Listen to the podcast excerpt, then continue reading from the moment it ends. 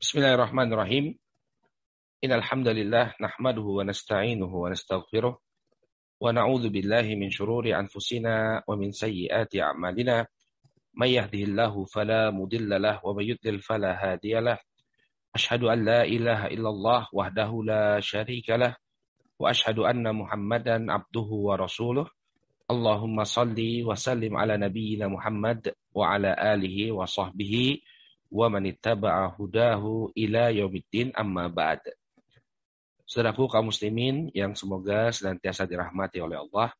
Assalamualaikum warahmatullahi wabarakatuh. Waalaikumsalam warahmatullahi wabarakatuh.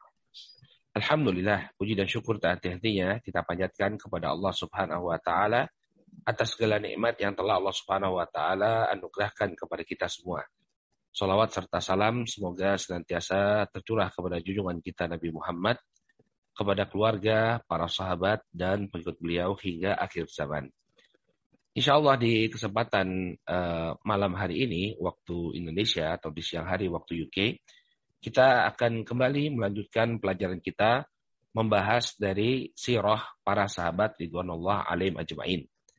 Pada pertemuan yang terakhir kita telah bahas sirah dari sahabat yang mulia Tolhah bin Ubaidillah. Maka insya Allah di kesempatan kali ini kita akan bahas biografi dari sahabat yang mulia juga. Beliau adalah Az-Zubair bin Awam radhiyallahu taala anhu. Hawarinya tadi pengikut setianya Rasul Shallallahu alaihi wasallam. Kita akan mulai pembahasan kita dengan pemaparan nasab Az-Zubair bin Awam. Az-Zubair bin Awam, ya, beliau adalah Az-Zubair bin Al-Awam bin Khuwailid bin Asad bin Abdul Uzza bin Qusay bin Kilab. Az-Zubair bin Al-Awam bin al bin Khuwailid bin Asad bin Abdul Uzza bin Qusay bin Kilab. Ini adalah nasabnya Az-Zubair bin Awam. Nah, Az-Zubair bin Awam ini adalah keponakannya Khadijah. Jadi Az-Zubair bin Awam ini memiliki hubungan yang sangat dekat dengan keluarga Nabi Shallallahu Alaihi Wasallam. Yang pertama dari bapaknya. Bapaknya yang bernama Al-Awam bin Khuwailid ini adalah saudara laki-laki dari Khadijah. Khadijah binti Khuwailid, istri Rasul Shallallahu Alaihi Wasallam. Bapaknya Az-Zubair Al-Awam bin Khuwailid. Jadi Az-Zubair dari sisi Khadijah, dia merupakan keponakan dari Khadijah. Ya. Adapun dari sisi Nabi Shallallahu Alaihi Wasallam, Az-Zubair ini adalah putra dari Sofiyah binti Abdul Muttalib. Ya, jadi ibunya Az-Zubair itu Sofiyah binti Abdul Muttalib. Bibinya Rasul Shallallahu Alaihi Wasallam. Ya. Jadi uh, ayahnya Nabi SAW namanya Abdullah bin Abdul Muttalib, sedangkan ibunya Az-Zubair, Sofiyah binti Abdul Muttalib. Ya, jadi Az-Zubair memiliki kedekatan dengan Nabi SAW dari dua sisi. Yang pertama dari Nabi SAW sendiri, Az-Zubair ini merupakan sepupu beliau. Karena Sofiyah, ibunya Az-Zubair, merupakan saudara perempuan dari Abdullah, ayah dari Rasulullah. Kemudian uh, hubungan kedekatan Az-Zubair ini juga dari sisi istrinya Rasulullah, Khadijah. Karena uh, Az-Zubair ini adalah keponakannya Khadijah. Al-Awwam bin Khuwailid ini adalah saudara laki-laki dari Khadijah radhiyallahu taala anha. Baik. Nah, Az-Zubair ini uh, saudaraku kaum muslimin yang dirahmati oleh Allah uh, tumbuh besar dalam keadaan yatim. Jadi ketika beliau masih kecil, bapaknya Al-Awam bin Khuwailid ini meninggal dunia. Maka uh, Az-Zubair dididik oleh ibunya Sofia binti Abdul Muttalib. Dia dididik uh, dengan keras, dengan penuh kedisiplinan. Karena Sofia ini berkeinginan nanti Az-Zubair ini menjadi seorang laki-laki yang kuat. Menjadi seorang laki-laki yang kuat. Ya, jadi dialah yang mendidik Az-Zubair bin Awam radhiyallahu taala anhu. Kemudian bagaimana bentuk fisik Az-Zubair agar kita punya pandangan tentang Az-Zubair? Disebutkan oleh Al-Imam Az-Zahabi rahimahullahu taala dalam Syiar A'lamin Nubala, waqad warada anna Zubair kana rajulan tawilan. Ya, telah diriwayatkan bahwa Az-Zubair ini adalah sosok yang tinggi. Dia memiliki tubuh yang tinggi. Idza rokiba ya idza rokiba khattat rijlahul ard. Kalau dia menaiki hewan tunggangan, saking tingginya Az-Zubair, maka kakinya itu menjejak ke tanah. Ya, menyentuh tanah. Jadi kalau dia naik hewan tunggangan, naik kuda, ya saking tingginya Az-Zubair, kakinya itu sampai menyentuh tanah. Wa kana khafiful lihyah wa ardain. Dan dia memiliki jenggot dan juga jambang yang tipis. Beliau memiliki jenggot dan jambang yang tipis. Ini bentuk fisik uh, Az-Zubair Ibn Awab sebagaimana yang uh, disebutkan oleh Al-Imam Az-Zahabi rahimahullahu taala dalam Syiar A'lamin Dubala. Dan beliau ya menikah dengan putrinya Abu Bakar As-Siddiq radhiyallahu taala anhu yang bernama Asma. Asma ini adalah saudara perempuannya Aisyah radhiyallahu taala anha. Dan juga beliau menikah dengan beberapa orang wanita yang lain, tapi yang paling masyhur dari istrinya Az-Zubair Ibn Awam adalah Asma binti Abi Bakar. Ya, Asma binti Abi Bakar saudara perempuan dari Aisyah radhiyallahu taala anha. Jadi lagi-lagi ini menunjukkan kedekatan antara Nabi dan Az-Zubair. Karena istri beliau Aisyah itu adik kakak dengan istrinya Az-Zubair. Ini Asma binti Abi Bakar. Di antara wanita juga yang uh, menikah dengan Az-Zubair bin Awam adalah Ummu Kulthum binti Uqbah bin Abi Mu'aid. Ummu Kulthum binti Uqbah bin Abi Mu'aid. Ummu Kulthum binti Uqbah ini putrinya Uqbah bin Abi Mu'aid. Ya, orang yang meletakkan jeroan unta ketika Nabi Shallallahu Alaihi Wasallam sholat di hadapan Ka'bah. Jadi uh, bapaknya, bapak mertuanya, yakni Uqbah bin Abi Mu'aid, ini adalah uh, gembong kekufuran. Namun dia memiliki seorang putri yang bernama Ummu Kulthum, seorang wanita mukminah yang kemudian menikah dengan Az-Zubair ibn Awam radhiyallahu taala anhu. Baik.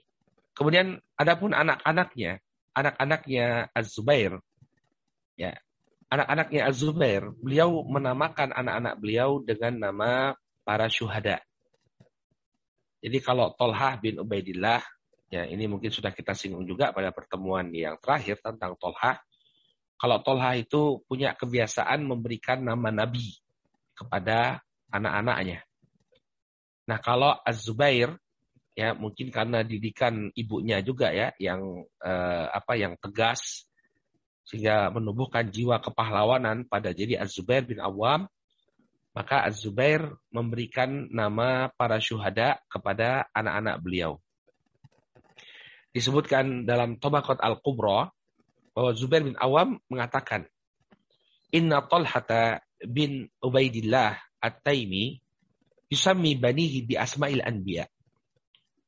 Kata Zubair bin Awam, ya sesungguhnya Talha bin Ubaidillah At-Taimi menamakan anak-anaknya dengan nama para nabi.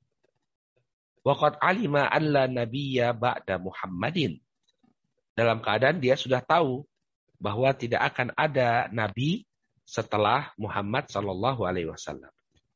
Jadi tidak ada tidak akan ada lagi nabi setelah Rasul Shallallahu Alaihi Wasallam. Wa inni usammi baniya bi asma'i syuhada la'allahum an yustashhadu. Adapun aku, kata Az-Zubair bin Awam, aku menamai anak-anakku dengan nama para syuhada.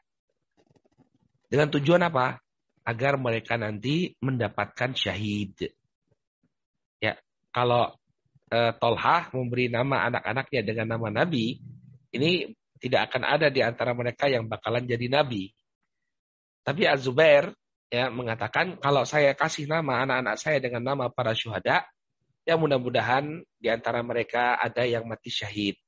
Ya, di antara mereka ada yang mati syahid. Fasamma Abdullah bi Abdillah ibn Jahsh. Maka Abdullah ya Dia berikan nama Abdullah. Putranya ada yang bernama Abdullah. Ini eh, apa namanya? dinamai berdasarkan nama Abdullah bin Jahsh. Abdullah bin Jahsh ini adalah salah seorang syuhada Uhud. Wal Mundir bil Mundir bin Amr. Kemudian ada juga anaknya yang namanya Al Mundir. Ini dinamakan atau terinspirasi dari Al Mundir bin Amr.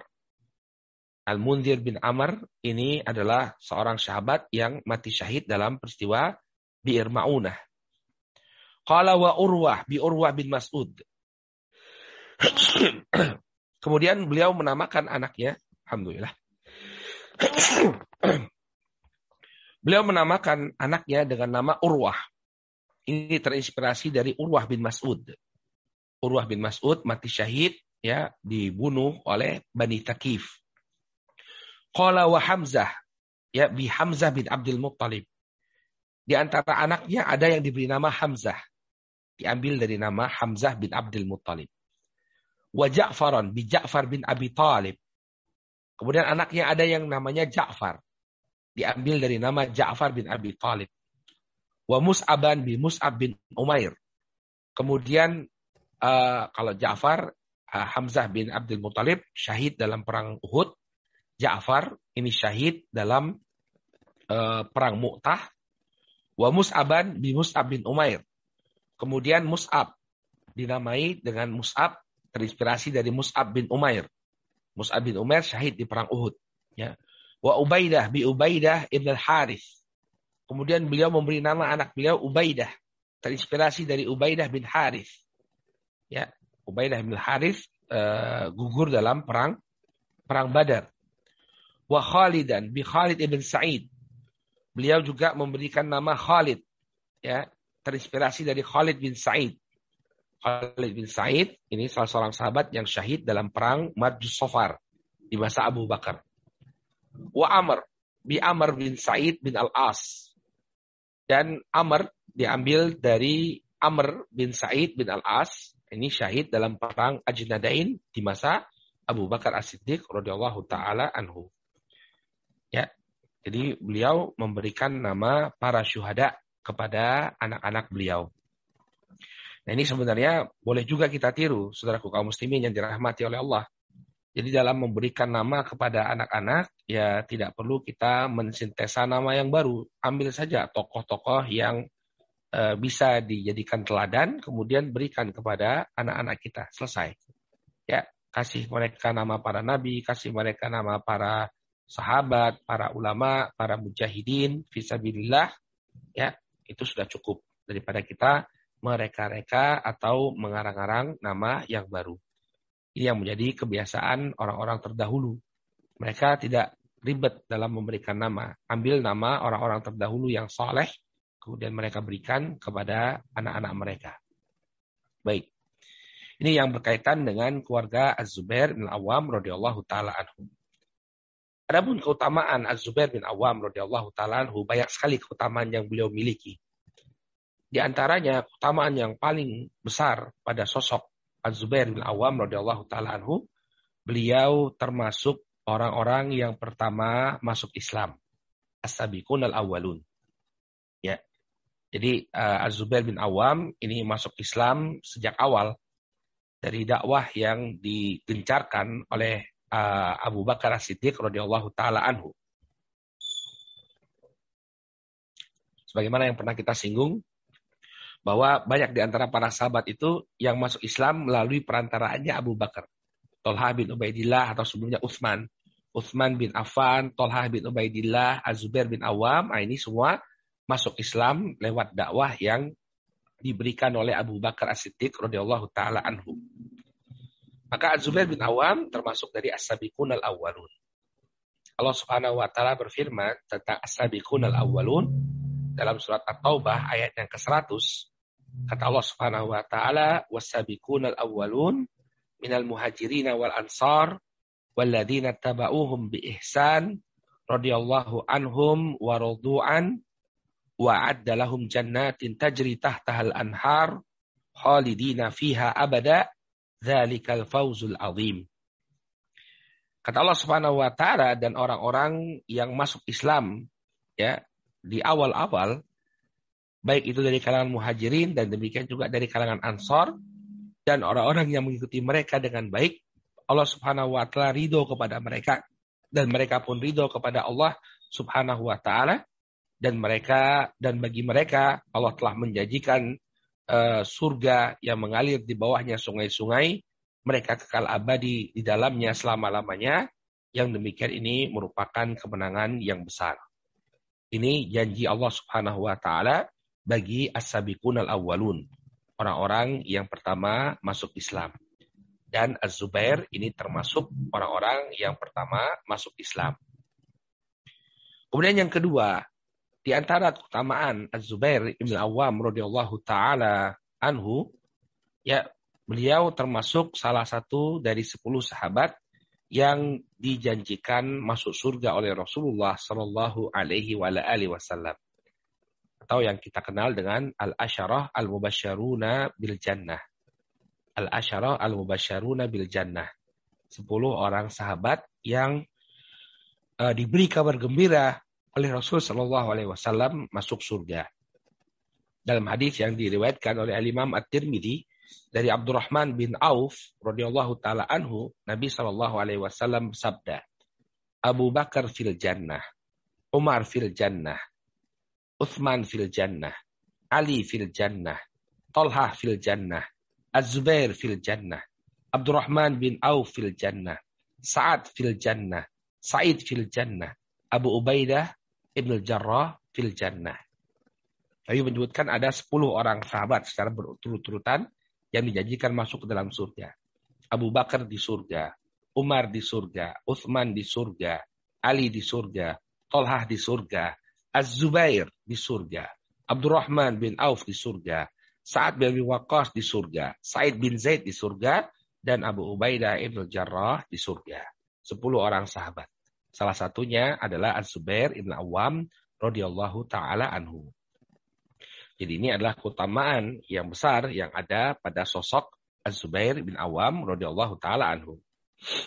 Kemudian yang ketiga, di antara keutamaan Az-Zubair bin Awam radhiyallahu taala anhu beliau memiliki kekokohan dalam berpegang teguh kepada keimanan beliau. Ini bisa dilihat dari siksaan yang beliau terima ketika beliau uh, berpegang teguh dengan keislamannya. Disebutkan dalam Siar Alamin Nubala, ya Al-Imam Ad-Dhahabi meriwayatkan dari Urwah bin Az-Zubair, putranya Zubair.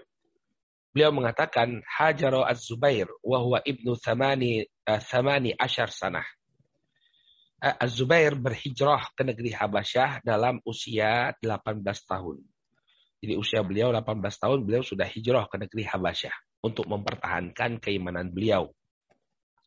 Wa kana ammuhu yu'allikuhu wa yudkinu alaih. Dahulu pamannya Az-Zubair itu menggantung namanya Naufal, Naufal bin Khuwailid.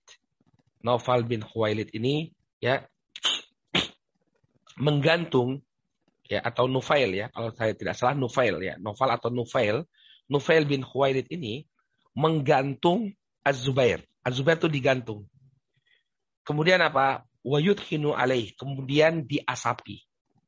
Jadi siksaan yang beliau terima adalah beliau digantung kemudian di bawahnya itu dibakar sesuatu sehingga terasapi.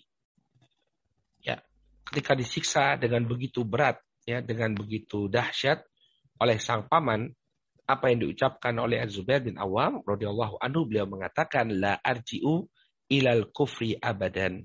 Saya tidak akan kembali kepada kekufuran selama-lamanya. Tidak. Tidak mau beliau kembali kepada kekufuran selama-lamanya.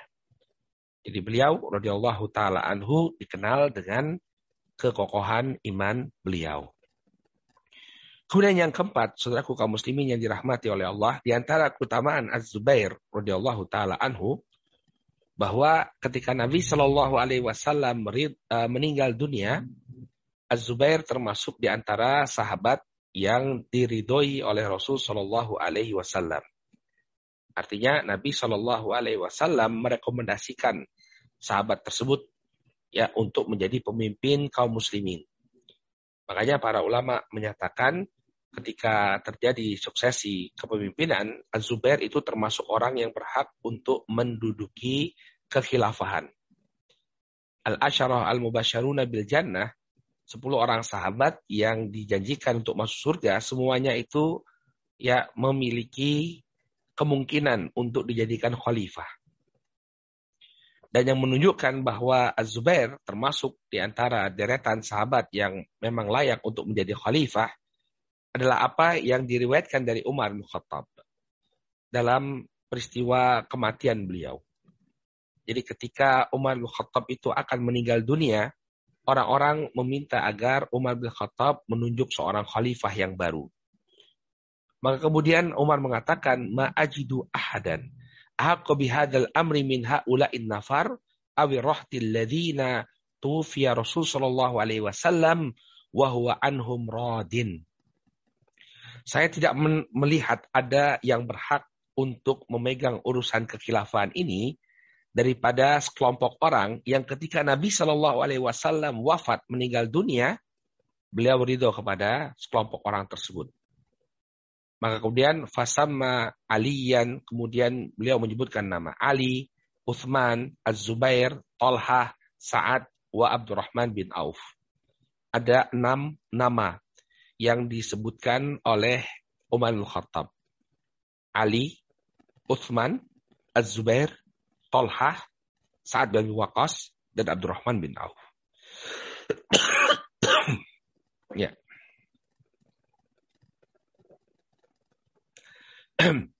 Jadi ini enam nama yang disebutkan oleh Umar bin Khattab radhiyallahu taala Ya. Ke mana empat nama dari sepuluh sahabat Kan ada 10 sahabat yang dijanjikan masuk surga. Kenapa yang disebutkan cuma 6? ya. Karena yang pertama Abu Bakar sudah meninggal dunia. Kemudian Umar, Umar ini yang berwasiat. Kemudian Abu Ubaidah bin Jarrah sudah meninggal dunia karena wabah taun. Ya, sebelum Umar meninggal, Abdurrahman uh, Abu Ubaidah bin Jarrah sudah meninggal dunia terlebih dahulu. Adapun Said bin Zaid, dia tidak ditunjuk karena masih memiliki hubungan kekerabatan dengan Umar. Umar ingin agar pem, pem, pem, apa, pemilihan khalifah ini berlangsung dengan objektif. Berlangsung dengan objektif tanpa melibatkan keluarga keluarga beliau. Baik. Jadi Az-Zubair termasuk orang yang berhak untuk memegang tampuk kekhilafahan. Ya. Karena nama beliau disebutkan oleh Umar bin Khattab radhiyallahu taala anhu dalam wasiat wasiat beliau. Baik, kemudian yang kelima, di antara keutamaan dari Az-Zubair bin Awam radhiyallahu taala anhu, beliau adalah hawarinya Rasul sallallahu alaihi wasallam. Jadi kalau eh, Bapak dan Ibu mendengar ada sahabat yang dijuluki dengan hawari, hawari itu artinya penolong, pengikut setia, ya dijuluki dengan hawarinya Rasulullah, dia adalah Az-Zubair bin Awam. Jadi kenapa beliau disebut dengan hawari sebagai hawari disebutkan dalam hadis riwayat Imam Ahmad dari Jabir bin Abdullah ketika perang Khandaq ya terjadi kegentingan yang sangat luar biasa. Perang Khandaq atau perang Ahzab ini perang yang terjadi pada tahun 5 Hijriyah. Ketika itu 10 ribu pasukan kaum musyrikin gabungan dari Quraisy, dari Ghodofan, dari kobilah-kobilah lainnya berkumpul untuk melakukan serangan serentak ke kota Madinah. Ketika itu Nabi Shallallahu Alaihi Wasallam atas usul dari Salman Al Farisi, ya beliau memerintahkan para sahabat untuk menggali parit sebagai bentuk benteng pertahanan agar pasukan tersebut tidak bisa menyeberang masuk ke kota Madinah. Nah, qadarullahu wa masyafa'al ketika kaum muslimin sedang sibuk menggali parit, terdengar kabar bahwa Bani Quraidah yang terletak di bagian belakang kota Madinah, ya, ketika para sahabat sedang sibuk menggali parit di bagian utara kota Madinah, di bagian selatan kota Madinah itu ada perkampungan Yahudi Bani Quraidah. Nabi mendengar kabar bahwa Bani Quraidah berkhianat yang sebelumnya mereka menjalin hubungan perjalanan perjanjian damai dengan kaum muslimin, ya ternyata mereka bermain mata dengan kaum musyrikin. Maka ketika itu Nabi Shallallahu Alaihi Wasallam menginginkan agar ada orang yang mengecek tentang kondisi uh, apa Bani Quraidah. Apakah benar bahwa mereka telah berkhianat? Ya. Maka Nabi mengatakan ala rojulun ya'tina bi khabari Bani Quraidah. Tidakkah ada di antara kalian seseorang yang membawa kabar Bani Quraidah kepadaku? Nah kita lihat ya Nabi Shallallahu Alaihi Wasallam saja tidak mengetahui perkara yang gaib ya. Beliau meminta agar agar ada mata-mata yang masuk melihat perkampungan Bani Quraidah. Ya. Kalau Nabi mengetahui hal yang gaib, kenapa beliau memerintahkan ada apa memerintahkan sahabat untuk memata-matai Bani Quraidah? Ya, beliau tinggal pakai ilmu gaibnya ya, tapi karena beliau nggak punya ilmu gaib, Beliau mengirim sahabat untuk mengawasi apa yang dilakukan oleh Bani Quraidah di belakang. Maka Nabi SAW mengulanginya tiga kali. Ala rojulun ya'tina bi khabari Bani Quraidah. Ya, apakah ada di antara kalian yang uh, mendatangkan kabar tentang Bani Quraidah? Tiga kali beliau ulangi, nggak ada yang berangkat. Kenapa? Keadaan begitu genting, Bapak dan Ibu. Di depan itu sedang berhadapan kita dengan kaum musyrikin Quraisy. Ya, dan dan beresiko kalau ternyata Bani Quraidah ternyata memang siap-siap untuk berperang, bisa jadi orang yang dikirim untuk uh, melihat keadaan Bani Quraidah bisa jadi nggak kembali. Maka ketika itu para sahabat tidak ada yang berani. Kemudian ternyata Az-Zubair lah yang kemudian memberanikan diri. Fantolaqa Az-Zubair. Faja'a bi khobarihim. Maka berangkatlah Az-Zubair bin. Lihat beraninya Az-Zubair didikan ibunya Sofia. Maka berangkatlah Az-Zubair ya untuk mencari tahu tentang kabarnya Bani Quraidah kemudian faja abi khabarihim. Beliau kembali dan memberikan kabar kepada Rasul Shallallahu alaihi wasallam. Benar, Bani Quraidah telah melakukan pengkhianatan. Mereka telah mempersiapkan senjata-senjata mereka. Mereka telah memperkokoh benteng-benteng mereka. Maka melihat keberanian Az-Zubair bin Awam radhiyallahu taala Nabi sallallahu alaihi wasallam memberikan pujian. Inna likulli nabiyyin hawariya wa ibnu Zubair hawari. Sesungguhnya setiap nabi itu memiliki hawari, memiliki para penolong, pengikut setia. Wa ibnu Zubair hawari dan Abdullah bin Zubair adalah hawariku. Adalah hawariku. Artinya beliau adalah pengikut setiaku, beliau adalah penolongku. Ini adalah uh, lakop yang diberikan kepada Az-Zubair Ibn Awam radhiyallahu taala anhu.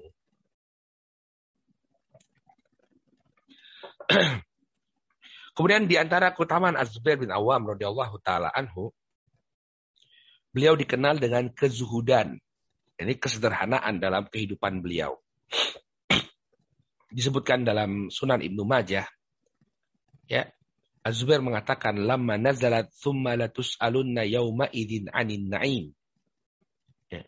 Ketika Allah Subhanahu wa taala menurunkan firman-Nya, ya, kemudian pastilah kalian akan ditanya tentang kenikmatan kalian, kenikmatan yang kalian dapati. Maka Zubair mengatakan wa ayyu na'imin tus'al anhu wa innama huwal aswadan at-tamru wal ma' qala ama innahu sayakun. Maka Zubair mengatakan, apakah nikmat yang akan ditanyakan oleh Allah Subhanahu wa taala? Dalam keadaan nikmat yang ada pada kami adalah kurma dan tamar saja. Uh, kurma dan air saja. Al-aswadan itu artinya kurma dan air. Jadi dahulu para sahabat sebelum terjadinya penaklukan benteng Khaybar, hidup mereka sangat sederhana.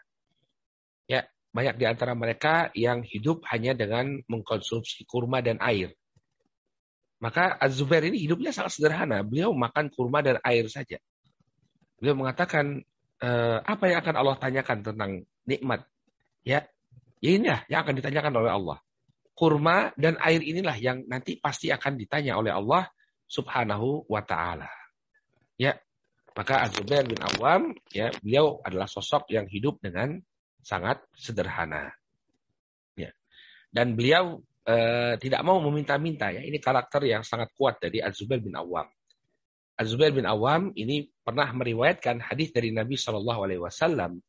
Nabi Shallallahu alaihi wasallam mengatakan li ayyakhudha ahadukum hablahu fayati eh, bi huzmatil hatabi ala dharihi fayabi'aha fa yakuffallahu biha wajha khairul lahu min an yas'alan nas a'tauhu au mana'uh.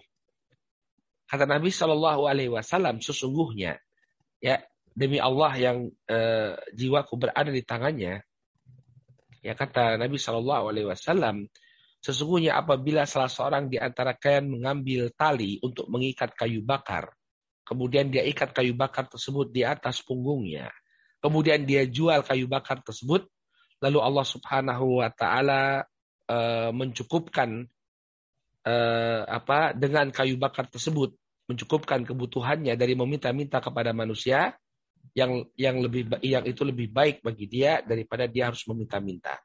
Jadi Anda jangan sampai meminta-minta. Ya, masih bisa mengumpulkan kayu bakar, kumpulkan kayu bakar. Jual. Ya. Itu lebih baik daripada kalian harus meminta-minta kepada manusia, baik itu dikasih atau ditolak permintaan tadi. Intinya apa? Jangan sampai meminta-minta. Ini prinsip seorang muslim ya. Kita hendaknya eh, jangan kemudian menjadi orang yang suka menegarahkan tangan, meminta-minta. Tidak. Tapi berupaya. Ini yang diwasiatkan oleh Rasulullah SAW kepada Az-Zubair. Ya, Anda bekerja mengumpulkan kayu bakar kemudian menjualnya itu tentu lebih baik daripada Anda meminta-minta kepada manusia. Kemudian yang ketujuh, nah ini yang paling menonjol dari Az-Zubair bin Awam. Saudaraku kaum muslimin yang dimuliakan Allah, ya keutamaan beliau yang ketujuh, beliau sangat identik dengan keberanian. Dalam berjihad di jalan Allah subhanahu wa ta'ala. Ini yang menjadi keistimewaan Az-Zubair bin Awam radhiyallahu ta'ala anhu.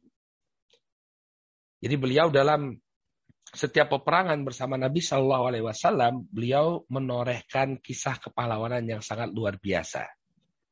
Kita akan bahas satu persatu bagaimana keberanian Az-Zubair bin Awam dalam setiap peperangan bersama Rasulullah Shallallahu Alaihi Wasallam. Yang pertama adalah kepahlawanan beliau dalam perang Badar. Diriwayatkan dalam Sahih Al Bukhari bahwa Az-Zubair mengatakan, laqitu yauma badrin Ubaidah ibn Sa'ad ibn al-As wa huwa mudajjajun la yura minhu illa ainah. Az-Zubair menuturkan, pada perang Badar, aku berhadapan dengan Ubaidah ibn Sa'id ibn As. Saat itu Ubaidah bin Sa'id suruh tubuhnya ditutupi dengan baju besi. La yura minhu illa ainah tidak tampak darinya kecuali kedua matanya saja. Semua badannya sudah ditutupi dengan perlengkapan perang. Nggak bisa ditembus. Cuma matanya saja yang terlihat. Wahwa yukna Abu Dhati Karshin. Ya. Dan ketika itu dia dipanggil dengan Abu Dhati Karsh. Ya. Fahamaltu alaihi bil anazah maka kemudian aku pun mendekati uh, Ubaidah ibn Sa'id ya dengan tongkatku. Fato'antuhu fi aini. Maka kemudian aku tombak dia di bagian matanya. Jadi ini tentu membutuhkan keberanian ya. Jadi beliau mendekat, mendekat, mendekat ya sampai kemudian beliau bisa melemparkan tombaknya, beliau lemparkan tombaknya tepat mengeta, mengenai matanya Ubaidah ibn Said ibn As. Maka kemudian ya fatoan tuhu fi aini famat. Maka aku tusuk matanya sampai kemudian Ubaidah ibn Said tewas. Ya. Maka kemudian eh, ketika Az-Zubair ingin mencabut saking kuatnya ya, saking kuatnya hujaman tombaknya Az-Zubair, di mata uh, ke matanya Ubaidah ibn Said ibn As, ya Azubair bercerita, ketika aku ingin mencabut tongkatku, aku mencabut tong, uh, tombakku, aku mencabutnya dengan susah payah. Ya, kata Azubair laqad wada'tu rijlai alaihi thumma tamatta'tu fakanal jahda an naza'tuha waqad uh, waqad insana tarafaha Kata Az-Zubair, lakot wadok tu dijlahi alaih. Ketika itu untuk mencabut tombak, aku terpaksa meletakkan kedua kakiku di kepalanya. Jadi untuk mencabut tombaknya itu harus diinjak terlebih dahulu kepalanya. Ya, Thumma tomatu. Baru kemudian aku aku apa aku eh, apa aku tarik tombak tersebut ya dan saking sulitnya mencabut tombak tersebut ya qad uh, ansana tarafaha. Uh, ujung dari tombak itu sampai bengkok.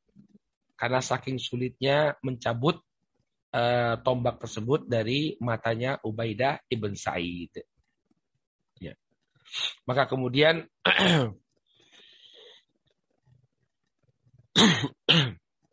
disebutkan oleh Urwah bin Zubair putra beliau bahwa tombak itu diambil oleh Rasul Shallallahu Alaihi Wasallam, kemudian diwariskan kepada Abu Bakar As-Siddiq, kemudian diberikan kepada Umar ibn Khattab, kemudian diberikan kepada Utsman ibn Affan, kemudian disimpan oleh keluarganya Ali bin Abi Thalib radhiyallahu taala anhu, sampai kemudian tombak tersebut diambil oleh anak beliau yang bernama Abdullah bin Zubair.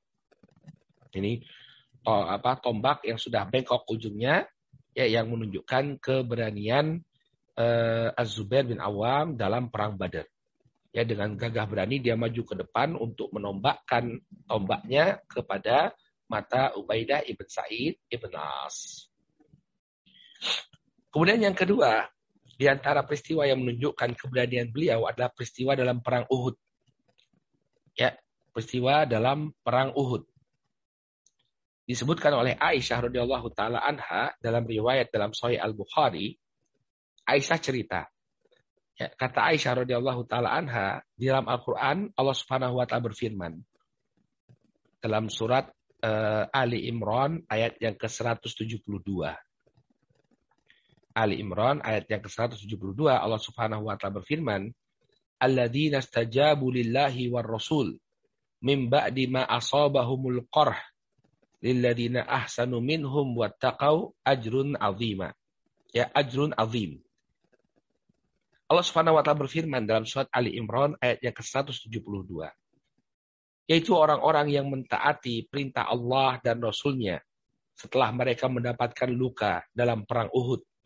Maka orang-orang yang berbuat kebaikan di antara mereka dan orang-orang yang bertakwa akan mendapatkan ajrun azim. Akan mendapatkan pahala yang demikian besar. Ini ayat ini bercerita tentang orang-orang yang uh, setia menemani Rasul Shallallahu Alaihi Wasallam dalam perang Uhud. Jadi ketika terjadi serangan balik, ini kan perang Uhud itu awalnya kaum muslim mendapatkan kemenangan. Ya, tapi kemudian ketika uh, pemanah yang diperintahkan oleh Nabi Shallallahu Alaihi Wasallam untuk tetap berada di atas bukit Jabar Rumah, ini tidak mentaati perintah Nabi Shallallahu Alaihi Wasallam sampai mereka turun meninggalkan bukit yang uh, tempat mereka bertahan, ternyata ini dimanfaatkan oleh Khalid bin Walid. Khalid bin Walid datang dengan pasukan berkudanya kemudian melakukan serangan ke bagian belakang kaum muslimin sehingga ya tercerai-berailah uh, kekuatan kaum muslimin di antara mereka ada yang melarikan diri dari medan pertempuran. Namun di antara mereka ada orang-orang yang tetap bertahan ya untuk me, lindungi Rasul Shallallahu Alaihi Wasallam. Mereka inilah yang dikatakan oleh Allah Subhanahu Wa Taala, alladzina stajabu lillahi war Rasul mimba lima asabahumul qurh. Ya, mereka ini adalah orang-orang yang mentaati perintah Allah dan Rasulnya setelah mereka mendapatkan luka, ya, setelah mereka mendapatkan serangan bertubi-tubi dari kaum musyrikin Quraisy. Maka ketika itu Aisyah radhiyallahu taala anha mengatakan kepada keponakannya yang bernama Urwah. Urwah ini anaknya Zubair. Yabna ukhti, kana abawaka minhum, yakni Az-Zubair wa Abu Bakar. Wahai keponakanku, ya, sesungguhnya kedua orang bapakmu, dua orang bapakmu, itu termasuk ke dalam apa yang Allah kabarkan dalam ayat ini. Siapa kedua orang bapak dari Urwah bin Zubair. Yang pertama bapaknya sendiri, yaitu Az-Zubair. Yang kedua adalah kakeknya, yaitu Abu Bakar As-Siddiq. Jadi Abu Bakar As-Siddiq dan Az-Zubair ini termasuk orang-orang yang bertahan ya dalam perang Uhud untuk melindungi Nabi Shallallahu Alaihi Wasallam. Maka ini tentu satu keutamaan dan keberanian pada sosok Az-Zubair bin Awam radhiyallahu taala anhu. Ya. Jadi Aisyah mengatakan bahwa uh, Az-Zubair dan juga Abu Bakar As-Siddiq termasuk orang-orang yang bertahan dalam membela Rasul Shallallahu Alaihi Wasallam. Baik, baik. Kemudian uh, dalam perang Bani Quraidah. Ini dalam perang Bani Quraidah. Ya.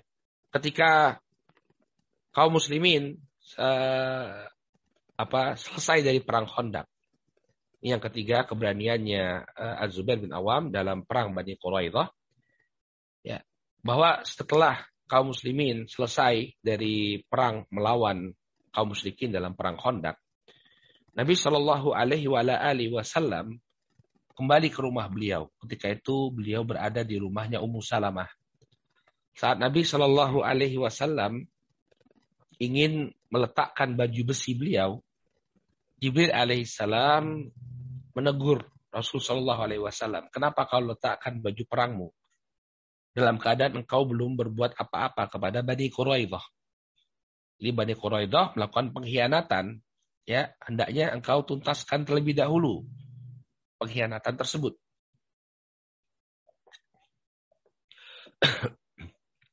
Maka Nabi Shallallahu Alaihi Wasallam memerintahkan para sahabat untuk bergegas melakukan serangan ke Bani Quraidah.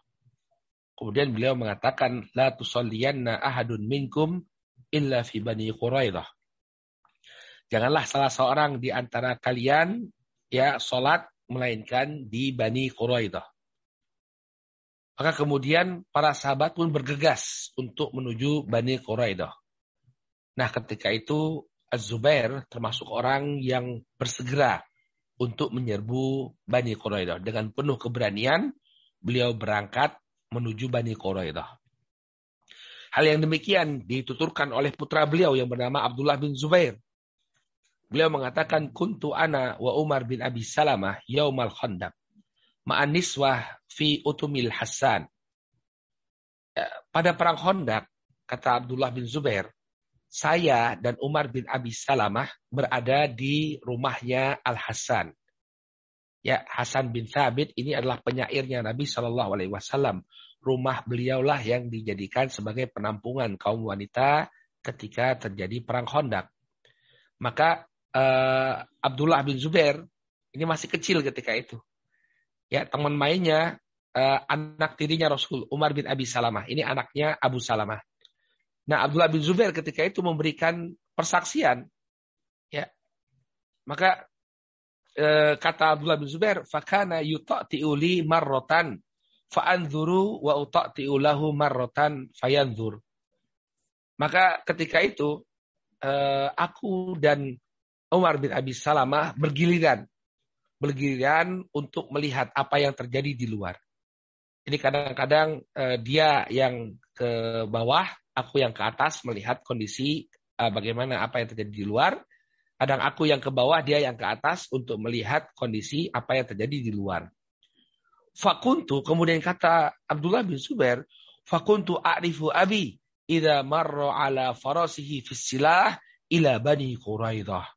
Maka ketika itu aku melihat bapakku berjalan dengan gagah menunggangi kudanya dengan persenjataan menuju Bani Quraidah. Ya. Jadi Az-Zubair bin Awam dilihat oleh anaknya sendiri. Beliau ya segera mematuhi perintah Rasul Shallallahu Alaihi Wasallam untuk menuju Bani Quraidah. Baik. Kemudian di antara keberanian Az-Zubair bin Awam radhiyallahu taala anhu juga terlihat dalam perang Yarmuk. Ya, dalam perang Yarmuk ketika itu kaum muslimin ini perang Yarmuk perang yang cukup uh, apa? perang yang cukup penting uh, di tengah-tengah kaum muslimin karena perang Yarmuk ini merupakan titik balik pasukan Romawi. Jadi setelah perang Yarmuk, perang ini dipimpin oleh Khalid bin Walid.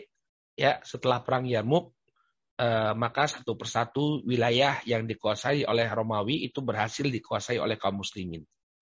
Ya, karena mereka mengerahkan banyak sekali pasukan untuk menghadang kaum muslimin ketika itu di Yarmuk. Nah, ternyata di Yarmuk ini sepeninggal Rasulullah ya, Rasulullah sudah meninggal dunia. Ini di masanya Abu Bakar As-Siddiq radhiyallahu taala anhu. Maka dalam perang Yarmuk ternyata Az-Zubair kembali menunjukkan kepahlawanannya. Ya, disebutkan dalam Sahih Al-Bukhari dari Urwah bin Zubair beliau mengatakan, "Anna ashaban Nabi sallallahu alaihi wasallam qalu li Zubair yauma Yarmuk." Bahwasanya para sahabat Nabi sallallahu alaihi wasallam mengatakan kepada Az-Zubair dalam perang Yarmuk, "Ala tashuddu fana shudda ma'ak?" Ya. Wahai Zubair, tidakkah engkau maju untuk menyerang ya orang-orang Romawi, maka kami akan menyusul di belakangmu. Ya. Fahamala alaihim fadorobuhu dorbatain ala atikihi bainahuma dorbah duribaha yauma badr. Maka kemudian Az-Zubair pun ya mengikuti apa yang mereka inginkan. Jadi para sahabat yang lain menginginkan agar Az-Zubair itu maju duluan. Maju duluan wahai Zubair, nanti kami di belakang mengikuti kamu. Maka majulah Az-Zubair melawan untuk eh, menerjang pasukan Romawi sampai kemudian ya orang-orang Romawi itu uh, fadorobuhu dorbatain. Orang-orang Romawi itu berhasil menusukkan entah itu melemparkan tombak atau melontarkan panah sampai membuat dua lubang di tubuhnya Az-Zubair. Ya, di pundaknya Az-Zubair. Qala ala atikihi bainahuma darbatun duri bahaya badar. Dan di antara uh, lubang tersebut atau di antara tusukan tersebut mengenai lubang yang sudah ada dari perang Badar. Jadi pundaknya Az-Zubair itu bolong. Ya. Yang satunya baru terjadi di perang Yarmuk, yang satunya uh, mengenai luka lama beliau. Jadi pas perang Badar ya eh, pundak beliau sudah bolong. Kemudian pas perang Yarmuk kena lagi. Jadi ada dua bolongan di pundaknya Abdullah apa Az-Zubair bin Awam. Jadi jangan kita kemudian eh, menganggap bahwa peperangan itu satu hal yang sangat menyenangkan ya, satu hal yang menyenangkan tidak ya. Penuh dengan kejadian tragis, penuh dengan percikan darah, ya anggota-anggota tubuh yang melayang. Maka ketika itu Az-Zubair maju menghadapi orang-orang Romawi sampai kemudian ya terjadilah dua tusukan. Maka Urwah memberikan testimoni. Ini anaknya cerita. Qala Urwah. Fakuntu udhilu asabi'i fitil kadorbat ya al-abu wa anasogir. Kata Urwah bin Zubair, ya ketika saya masih kecil, saya bermain-main. Saya masukkan jari saya ke dua lubang yang ada di pundak bapakku. Jadi karena ada dua lubang di pundak bapak, ini kan satu hal yang unik. Namanya juga anak-anak. Ini dijadikan permainan oleh Urwah bin Zubair. Wah, bapak kok punya lubang di pundak. Padahal itu adalah uh, bekas luka yang beliau terima. ya Satu di perang Badar, yang satu di perang Yarmuk. Ya, itu semacam apa ya penghargaan mungkin ya, semacam tanda penghargaan ya. Jadi beliau memiliki luka sebagai veteran perang Badar dan perang Yarmuk, ada bekasnya. Ini dua lubang yang ada di pundak beliau. Baik. Ini di antara keutamaan Az-Zubair bin Awam radhiyallahu taala. Jadi sangat luar biasa ya. Sosok Az-Zubair bin Awam radhiyallahu taala anhu dan uh, beliau termasuk uh, sahabat yang mati syahid. Jadi mungkin ini sudah sempat kita bahas ya dalam peristiwa perang Jamal. Ya. Perang Jamal ini terjadi antara uh, Aisyah radhiyallahu taala anha, Tolha dan Azubair di satu pihak melawan pasukannya Ali bin Abi Thalib di pihak yang lain. Jadi perang Jamal uh, secara ringkas dan itu sudah kita jelaskan dengan detail ya pada pertemuan-pertemuan yang telah berlalu. Jadi dalam perang Jamal itu uh, terjadi khilaf di kalangan para ulama eh, para sahabat tentang eksekusi yang harus dilakukan terhadap pembunuhnya Utsman. Jadi Utsman itu terbunuh dalam keadaan terzolimi. Beliau rumahnya dikepung ketika para sahabat sedang berada di tanah suci untuk menunaikan ibadah haji. Rumah beliau di Madinah dikepung oleh para pemberontak, 2000 orang. Mengepung rumah beliau sampai kemudian beliau pun mati syahid dibunuh oleh gerombolan tersebut. Maka terjadi khilaf di kalangan para para sahabat ketika itu. Ya, para sahabat di antaranya Aisyah, Tolhah, dan Az-Zubair menginginkan agar segera dilakukan eksekusi. Segera dilakukan eksekusi terhadap pembunuhnya Uthman. Namun Ali bin Abi Thalib, beliau memiliki istihad yang berbeda. Kata Ali bin Abi Thalib, tidak mungkin bagi kita untuk melakukan eksekusi, suatu hal yang sulit. Maka Ali memutuskan untuk menunda melakukan eksekusi tersebut. Maka kemudian berjalanlah Aisyah, Tolha, dan Az-Zubair untuk melakukan eksekusi terhadap pembunuhnya Utsman, lalu dicegat oleh pasukannya Ali. Kemudian terjadi provokasi di antara kedua belah pihak, terjadilah perang yang disebut sebagai perang Jamal. Banyak di antara para sahabat yang gugur ketika itu, di antaranya adalah sosok Tolha bin Ubaidillah. Nah, Az-Zubair ketika itu berada di pihaknya Aisyah radhiyallahu taala anha. Ketika dia ingin berperang, dia bertemu dengan Ali bin Abi Thalib. Ini dalam keadaan mereka berada di pihak yang berbeda. Ya, artinya uh, Az-Zubair berada di uh, pasukannya Aisyah, Ali ya tentu di, di apa menjadi pemimpin pasukannya beliau sendiri. Maka ketika itu Ali bertemu dengan Az-Zubair. Disebutkan oleh Al-Imam Ibnu Katsir rahimahullah taala dalam Al-Bidayah wa Nihayah dalam peperangan tersebut Ali mengingatkan kepada Az-Zubair. Ya. Beliau mengatakan, "Nasyatukallah ya Zubair." Aku menyuruhmu dengan menyebut nama Allah Subhanahu wa taala wahai Zubair. Ama sami'ta Rasul sallallahu alaihi wasallam yaqul innaka tuqatiluni wa anta li zalim. Wahai Zubair, tidakkah engkau ingat bahwa Nabi Shallallahu alaihi wasallam pernah mengatakan sesungguhnya engkau wahai Zubair, engkau akan memerangi aku, ini memerangi Ali. Wa anta li zalim dan ketika itu engkau berada di pihak yang zalim. Jadi ternyata Nabi Shallallahu Alaihi Wasallam itu sudah pernah mengatakan kepada Ali dan Zubair. Ketika Ali dan Zubair masih bersama-sama, Rasulullah mengatakan, wahai Zubair, nanti kamu akan memerangi Ali dalam keadaan engkau berada dalam uh, berada di pihak yang zalim, berada di pihak yang keliru, wahai Zubair. Ternyata itu sudah pernah disampaikan oleh Rasul Shallallahu Alaihi Wasallam kepada Az-Zubair. Qala bala walakin nasid. Maka Az-Zubair mengatakan, oh iya, benar. Akan tetapi saya lupa, kata Zubair. Zubair baru ingat bahwa dahulu Nabi Shallallahu Alaihi Wasallam pernah mengingatkan beliau, ya akan terjadi pertempuran antara kalian berdua. Dan ketika itu engkau wahai Zubair berada dalam pihak berada ya bersama pihak yang zalim berada bersama pihak yang zalim. Maka setelah mendengar hadis tersebut, ya hadis tersebut dari Ali bin Abi Thalib, maka Az-Zubair bin Awam meninggalkan medan pertempuran. Ya, padahal beliau sudah kita paparkan tadi sosok yang sangat pemberani. Tidak ada kata mundur dalam perang Badar, dalam perang Uhud, dalam perang Yarmuk. Beliau senantiasa berada di depan tapi dalam perang Jamal, begitu mendengar hadis yang disebutkan oleh Ali bin Abi Thalib, beliau seakan-akan diingatkan, ah, ternyata saya salah. Akhirnya dia ambil kendaraannya, lalu dia pun meninggalkan pertempuran. Lari dari pertempuran. Ya. Sampai kemudian ya dia meninggalkan medan pertempuran dan singgah di suatu lembah disebutkan oleh Al-Imam Ibnu Katsir rahimahullah dalam Al-Bidayah wa Nihayah wa kanu qadin eh, qadin, uh, qadin azalu an firaqain ya.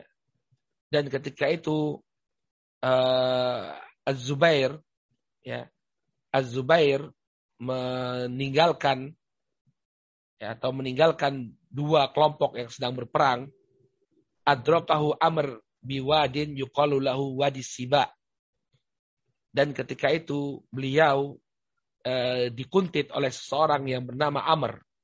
Amr bin Jarmus.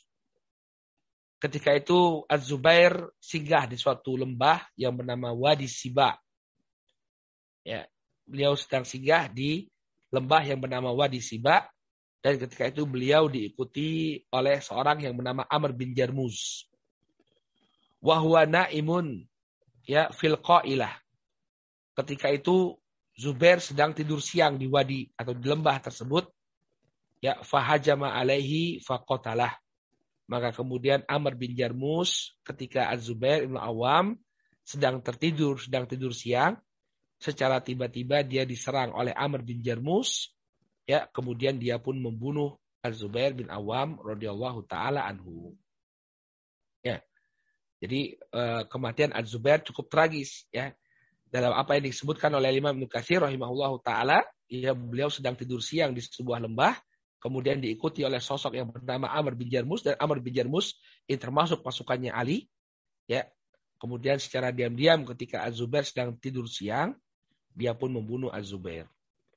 Dalam riwayat yang lain dikatakan bahwa uh, Az-Zubair itu singgah di sebuah rumah. Ya, dia meminta untuk uh, meminta atau dia bermalam di sebuah rumah dan rumah ini miliknya Amr bin Jarmus. Amr bin Jarmus ini pengikutnya Ali. Awalnya Amr bin Jarmus ini tidak mengetahui siapa yang singgah di rumahnya. Ya, dia hanya karena ini adalah seorang tamu yang datang, dia persilahkan dia jamu tamunya. Namun di tengah malam Az-Zubair itu melantunkan bait-bait syair. Dia melantunkan bait-bait syair yang menyesali uh, keikutsertaannya dalam perang Jamal. Maka kemudian Amr bin Jarmus menyadari bahwa sosok yang sedang menginap di rumahnya ini adalah Az-Zubair bin Awam. Maka dia tunggu waktu yang tepat ketika Az-Zubair bin Awam sedang sholat. Maka datanglah Amr bin Jarmus dengan pedangnya langsung dia penggal kepalanya uh, Az-Zubair bin Awam radhiyallahu taala anhu. Ya. Intinya ada dua versi tentang kematian Az-Zubair bin Awam, tapi kedua versi ini kembalinya kepada sosok yang sama yaitu Amr bin Jarmus, dialah yang membunuh Az-Zubair bin Awam radhiyallahu taala anhu. Maka kisah selanjutnya ya kepala ini mohon maaf ya memang tragedi yang sangat menyakitkan. Kepalanya sahabat yang mulia Az-Zubair bin Awam ini dibawa ke hadapan Ali bin Abi Thalib radhiyallahu taala anhu. Jadi ketika itu Amr bin Jarmus uh, ingin mendapatkan pujian ya dia ingin mendapatkan pujian dari Ali bin Abi Thalib radhiyallahu taala anhu. Ya. Dia dia mengira bahwa Az-Zubair ini kan musuhnya Ali kan. Sehingga dia merasa wah saya akan dipuji oleh Ali. Maka ketika dia membawa kepalanya Az-Zubair bin Awam ke hadapan Ali bin Abi Thalib ya Nabi eh, Ali Ali radhiyallahu taala membacakan sebuah hadis. Ya ketahuilah wahai Amr kata kata Ali bin Abi Thalib sami itu Rasul Shallallahu Alaihi Wasallam yakul aku pernah mendengar Nabi Shallallahu Alaihi Wasallam mengucapkan Bashir qatila ibni Safiyah bin Nar berilah kabar gembira kepada pembunuhnya putranya Sofiyah bahwa dia akan masuk neraka. Kata Ali bin Abi Thalib, ya, Amr bin Jarmus ini dia pengen dapat ridho dari Ali, dia pengen dapat pujian dari Ali, tapi justru Ali membacakan hadis Nabi Shallallahu Alaihi Wasallam, berikan kabar, berikan berita kepada orang yang telah membunuh putranya Sofia bahwa dia akan masuk ke dalam neraka. Ya, ini hukuman bagi Amr bin Jarmus yang telah membunuh Az-Zubair bin Awam radhiyallahu taala anhu. Baik. Inilah mungkin uh, saudaraku kaum muslimin yang dirahmati Allah. Para ulama mengatakan bahwa Az-Zubair meninggal dalam usianya 60 tahun ke atas. Ketika itu sebagian mengatakan 63 tahun, sebagian mengatakan 64 tahun. Tapi memang mayoritas para sahabat meninggal di usia seperti itu. Kecuali Uthman. Uthman yang agak tua ya, 80 sekian tahun atau 90 sekian tahun beliau baru meninggal dunia. Tapi rata-rata para sahabat yang lain meninggal dunia di usia 60-an tahun. Maka Az-Zubair bin Awam radhiyallahu taala meninggal dunia dan uh, putra-putra beliau uh, bangkit menjadi figur-figur yang terkenal di tengah-tengah kita di antaranya adalah Abdullah bin Zubair. Ya, Abdullah bin Zubair putranya Az-Zubair bin Awam. Ya, beliau termasuk dari Al-Abadilah uh, Al-Abadilah, empat orang sahabat yang masih muda tapi dikenal dengan keluasan fikih. Jadi ada empat orang sahabat namanya Abdullah, masih muda tapi fikihnya luar biasa. Abdullah bin Zubair, Abdullah bin Umar, Abdullah bin Abbas, dan Abdullah bin Amr bin Al-As. Ini Al-Abadilah, empat Abdullah. Yang termasuk anaknya Az-Zubair, yakni Abdullah bin Zubair. Dan kelak di kemudian hari, Abdullah bin Zubair ini akan menjadi gubernur Mekah dan dia menolak untuk berbaiat kepada Yazid bin Muawiyah sehingga kota Mekah di eh, apa digempur oleh pasukannya dinasti uh, Umayyah di bawah pimpinan Al-Hajjaj bin Yusuf Al-Thaqafi sampai kemudian Abdullah bin Zubair dieksekusi oleh Al-Hajjaj bin Yusuf Al-Thaqafi. Ini putranya uh, Az-Zubair. Kemudian di antara putranya Az-Zubair adalah Urwah. Ini putra beliau yang terkenal, Urwah bin Zubair. Urwah bin Zubair adalah putra beliau dan bukan seorang sahabi ya karena dia tidak mendapati Nabi Shallallahu alaihi wasallam. Urwah bin Zubair lahir dalam keadaan Nabi SAW sudah meninggal dunia. Akan tetapi keutamaan Urwah bin Zubair, dia adalah orang yang banyak meriwayatkan dari Aisyah. Ya, karena Urwah bin Zubair ini adalah keponakannya Aisyah, dia sering keluar masuk menemui bibinya. Ya, sehingga banyak sekali hadis dari Aisyah itu yang diriwayatkan oleh anaknya Zubair yang bernama Urwah ini. Urwah bin Zubair eh, rahimahullahu taala. Baik, ini mungkin yang bisa kita sampaikan, saudaraku kaum muslimin yang dirahmati oleh Allah Subhanahu wa taala uh, yang berkaitan dengan uh, apa biografi sahabat yang mulia Az-Zubair Awam radhiyallahu taala anhu. Uh, sebenarnya masih uh, ada ya sisi-sisi lain yang bisa kita yang bisa kita angkat dari Az-Zubair tapi mungkin ini yang bisa kita sampaikan Uh, mudah-mudahan bermanfaat. Kemudian kalau ada yang ingin ditanyakan, kami persilahkan. Alhamdulillah.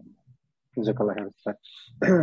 Apa Ustaz itu uh, uh, usia Abdullah anak putranya ya, anak putranya uh, Zubair ini Abdullah bin Zubair dan Abdullah bin Umar ini usianya se sama ya Ustaz atau sebanding? Ya, mereka ketika Nabi Shallallahu Alaihi Wasallam meninggal dunia, mereka masih anak-anak. Kalau Abdullah bin ya. Zubair itu lahirnya di awal hijrah. Jadi ketika Nabi Shallallahu Alaihi Wasallam hijrah, Abdullah bin Zubair itu baru lahir dari rahimnya Asma. Makanya eh, bayi pertama yang lahir, bayi pertama yang lahir eh, dari kalangan muhajirin di kota Madinah itu adalah Abdullah bin Zubair ketika Nabi Shallallahu hmm. Alaihi Wasallam wafat, ya Abdullah bin Zubair berusia sekitar 10 tahun. Ya, dan mereka sebaya. Hmm. Abdullah bin Zubair, Abdullah bin Umar, ya kemudian Abdullah bin Abbas dan Abdullah bin Amr bin Al As mereka sebaya. Makanya Abdullah bin Mas'ud tidak dimasukkan, padahal namanya juga Abdullah kan? Kenapa Abdullah bin Mas'ud tidak dimasukkan ke dalam kelompok Al-Abadilah? Karena Abdullah bin Mas'ud ini adalah seorang sahabat senior, termasuk hmm. eh, sahabat yang masuk Islam di awal-awal.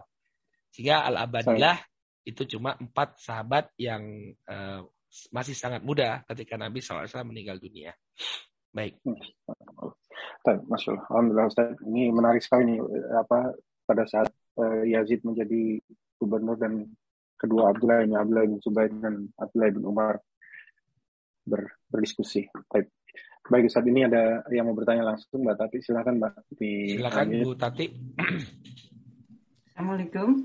Waalaikumsalam warahmatullahi wabarakatuh. Saya seperti keadaan perang. saya bisa bayangkan. Terus semua perempuan-perempuan pada waktu itu gimana ya? Bayangan saya itu sangat sangat campur gitu loh. Perang zaman sekarang dengan perang zamannya Rasulullah. Nah, yang saya saya ingin tahu sedikit supaya Ustaz bisa nerangkan pada waktu perang Jamal itu ya. Hmm. Jubair kan me, me, berkawan ah, bersama-sama dengan Aisyah radhiyallahu an. Yeah. Waktu Ali memberitahu Jubair bagaimana hadis yang sudah diterangkan oleh Rasulullah SAW, kok tidak ada waktu untuk kembali menghubungi Aisyah sehingga perterangan ini tidak terjadi atau hmm. uh, gimana begitu itu kok Iya. sepertinya tidak ada connection begitu loh. Betul Ibu, kondisinya itu memang sangat sangat genting ya. Jadi uh, mungkin secara psikologis juga mungkin orang ketika dalam dalam uh, peristiwa peperangan yang demikian sengit ya uh, dia tahu berada dalam posisi yang keliru dia menyadari kalau dia bicara itu kepada Aisyah sendiri atau kepada siapa pun mungkin tidak akan memberikan pengaruh besar karena suasananya sudah demikian genting sudah perang itu sudah berkecamuk maka kemungkinan yang terjadi ketika itu adalah Az-Zubair menyelamatkan dirinya sendiri menyelamatkan dirinya sendiri. Karena untuk menghentikan peperangan mungkin Az-Zubair melihat sudah tidak uh, tidak mungkin lagi terjadi. Hmm. Atau kemungkinan besar ketika itu perang sudah berhasil dikuasai, uh, kondisi sudah berhasil dikuasai oleh pasukannya Ali. Karena yang menang dalam peperangan tersebut adalah pasukannya Ali. Maka ya sudah mungkin Zubair melihat uh, Zubair melihat bahwa ya sudah ini sepertinya akan dimenangkan oleh Ali, ya dia kabur ya dia kemudian melarikan diri dari pertempuran tersebut untuk menyendiri. Jadi itu mungkin kemungkinan-kemungkinan yang terjadi ketika Az-Zubair meninggalkan medan pertempuran. Ya. Oke. Nah, seperti kawa, kawari itu sepertinya kapasus begitu ya Pak uh, Ustaz Kawari, Kawari maksud Ibu. Ya, kawari, itu. Mm -hmm. Seperti uh, uh, pajudan yang sangat uh, loyal kepada Rasulullah itu uh, Jubair. Seperti zaman sekarang di Indonesia itu seperti Kapasus begitu ya. Uh, oh, Hawari, Hawari itu. Ya, Hawari ya. Ya, Hawari itu ya apa ya loyalis, loyalis yang yang sangat sangat loyal begitu kepada. Dan juga uh, cukup pinter kan, bukan hanya loyal aja, mereka pinter perang. Tidak, hmm, tidak harus. Tidak harus ya. Hawari, Hawarinya, yang Hawari itu kan sebenarnya yang juga disebut sebagai Hawari itu adalah pengikutnya Nabi Isa alaihissalam. Hawariyun itu adalah pengikutnya Nabi Isa alaihissalam dan mereka tidak punya keterampilan berperang. Tidak oh. tercatat ada peperangan di hmm. uh, antara Nabi Isa alaihissalam dengan musuh-musuhnya. Tapi beliau punya Hawari. Sehingga uh, maksud dari Hawari adalah pengikut setia atau loyalis, orang yang sangat uh, besar loyalitasnya tanpa okay uh, ada keterkaitan dengan keahlian dalam berperang. Ya. Mm -hmm. Satu, satu sedikit aja lagi. Eh, kalau sudah di zamannya Rasulullah itu tidak boleh kita minta-minta sebagai karakter orang Islam. Bagaimana kebanyakan orang Islam di Indonesia itu yang minta-minta di jalanan itu dengan atas nama eh, yayasan ini, yayasan itu, untuk masjid ini, untuk masjid itu. Itu kenapa kok tidak diamankan begitu kalau memang eh, Islam itu tidak boleh begitu begitu. Sebenarnya ada aturan yang sudah dibuat oleh pemerintah kita itu tidak boleh sebenarnya. Cuma untuk menegakkan aturan tersebut ya mungkin banyak pertimbangan. Sebenarnya nggak boleh Bu ya. Orang itu minta-minta, itu aturan pemerintah itu jelas tidak boleh.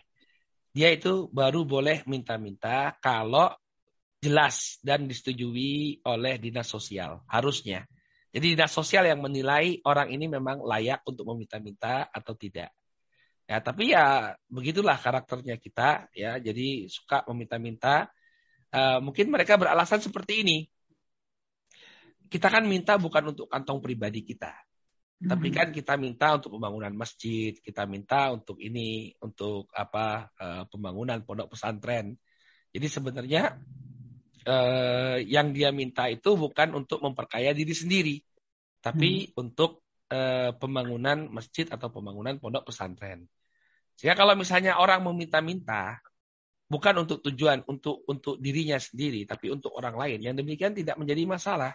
Okay. Dahulu Nabi Shallallahu Alaihi Wasallam pernah uh, saya meminta para sahabat untuk bersodakoh, bukan kepada Nabi, tapi kepada orang lain. Ada sahabat yang kelihatan memprihatinkan, kemudian Nabi Wasallam mengatakan siapa di antara kalian yang bisa memberikan bantuan kepada si fulan? Maka kemudian ada dari seorang sahabat itu yang memberikan sodakoh kepada uh, sahabat yang fakir tadi, lalu diikuti oleh sahabat-sahabat yang lainnya. Nabi SAW mengatakan, Man sanna fil islami sunnatan hasanan, falahu uh, sunnatan hasanah, falahu ajruha wa ajru man amila biha. Barang siapa yang dia menunjukkan menjadi contoh kebaikan, kan sahabat tadi kan dia yang memulai memberikan sodakoh, mhm. lalu diikuti oleh orang yang lain. Barang siapa yang menunjukkan satu kebaikan kemudian diikuti oleh orang lainnya, maka dia mendapatkan pahala dan mendapatkan pahalanya dan mendapatkan pahala orang yang mengikutinya. Walayan kusumin ujurihim syai. Dan tidaklah mengurangi pahala orang-orang yang mengikutinya sedikit pun. Ini menunjukkan bahwa Nabi SAW melegitimasi boleh ya meminta-minta kemudian apa minta-minta untuk kebutuhan orang lain bahkan memuji ketika ada orang yang memberikan kemudian yang lainnya ikut memberikan itu tidak menjadi masalah maka hukum meminta-minta yang sebenarnya tidak diperbolehkan itu adalah meminta-minta untuk kebutuhan diri sendiri. Ah, itu pun ada perinciannya lagi, Bu. Ada perinciannya lagi. Ya. Kalau misalnya dia dalam keadaan terdesak, tidak ada yang bisa mencukupi kebutuhan dia, maka dia boleh meminta-minta, tapi kepada siapa? Kepada waliul amr. Ya, kepada pemerintah. Jadi orang-orang yang fakir, anak-anak orang-orang miskin, anak-anak yatim, kalau memang tidak ada yang mencukupi kebutuhan mereka, mereka boleh meminta kepada pihak pemerintah. Yang demikian hmm. diperbolehkan dalam Islam. Makanya dalam Undang-Undang Dasar 45 itu, itu sebenarnya sudah benar dan itu berlandaskan ajaran Islam.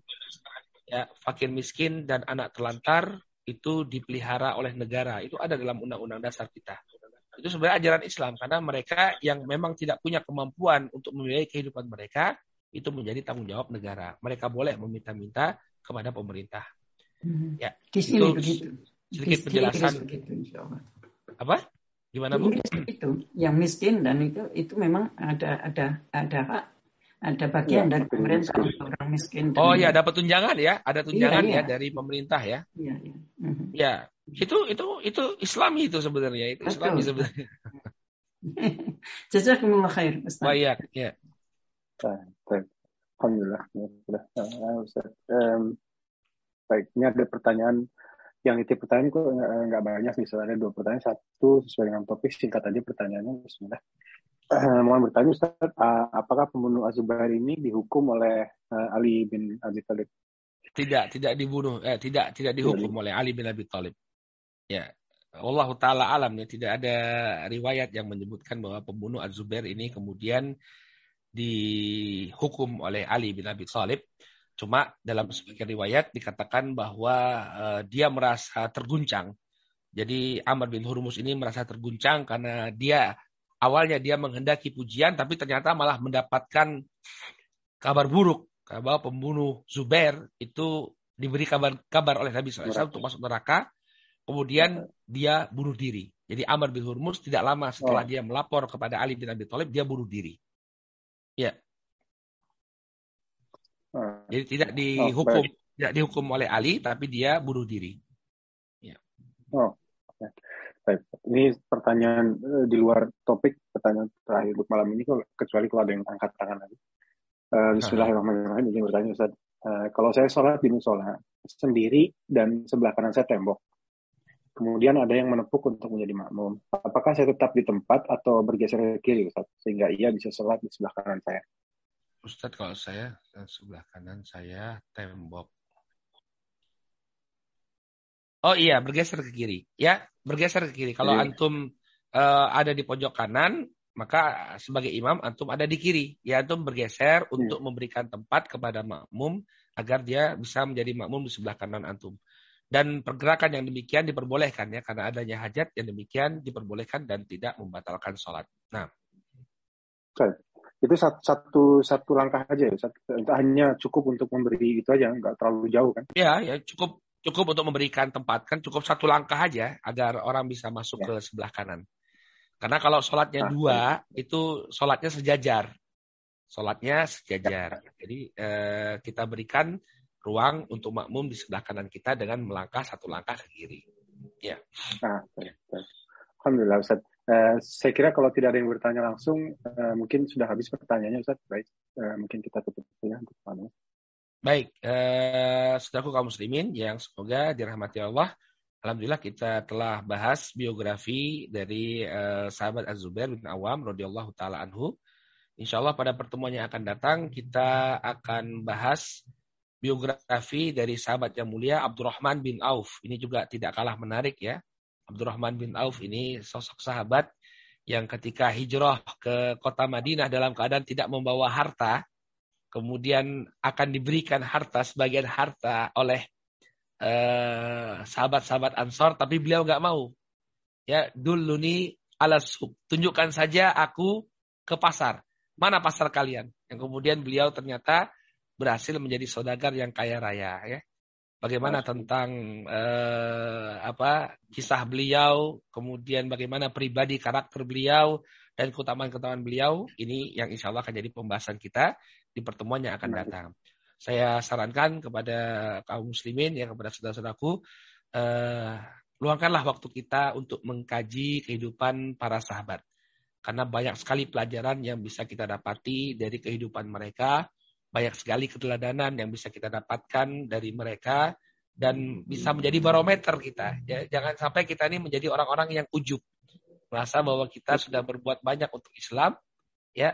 Tapi ketika melihat bagaimana pengorbanan mereka, ternyata apa yang kita lakukan nothing ya, tidak ada apa-apanya. Ya, betul. betul. Mungkin ini yang bisa kita sampaikan pada pertemuan kali ini. Kami silakan kepada Pak Rashid. Silakan Pak. Baik, Alhamdulillahirrahmanirrahim. Uh, Jazakallah Ustaz. Uh, dari ilmunya semoga kita bisa mendapatkan ilmu dari kajian malam ini. Baik, kita akhiri dengan uh, wa bihamdika. Asyhadu an la ilaha illa anta astaghfiruka wa atubu ilaik. Baik dari kami, dari pengurus, kami mohon maaf jika ada kekurangan dan kesalahan baik dari sikap, perkataan, uh, mohon maaf lahir dan batin.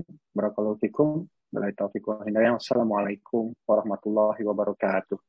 Waalaikumsalam warahmatullahi wabarakatuh. Sampai ketemu lagi Ustaz. Insya Allah. Barakallahu fikum.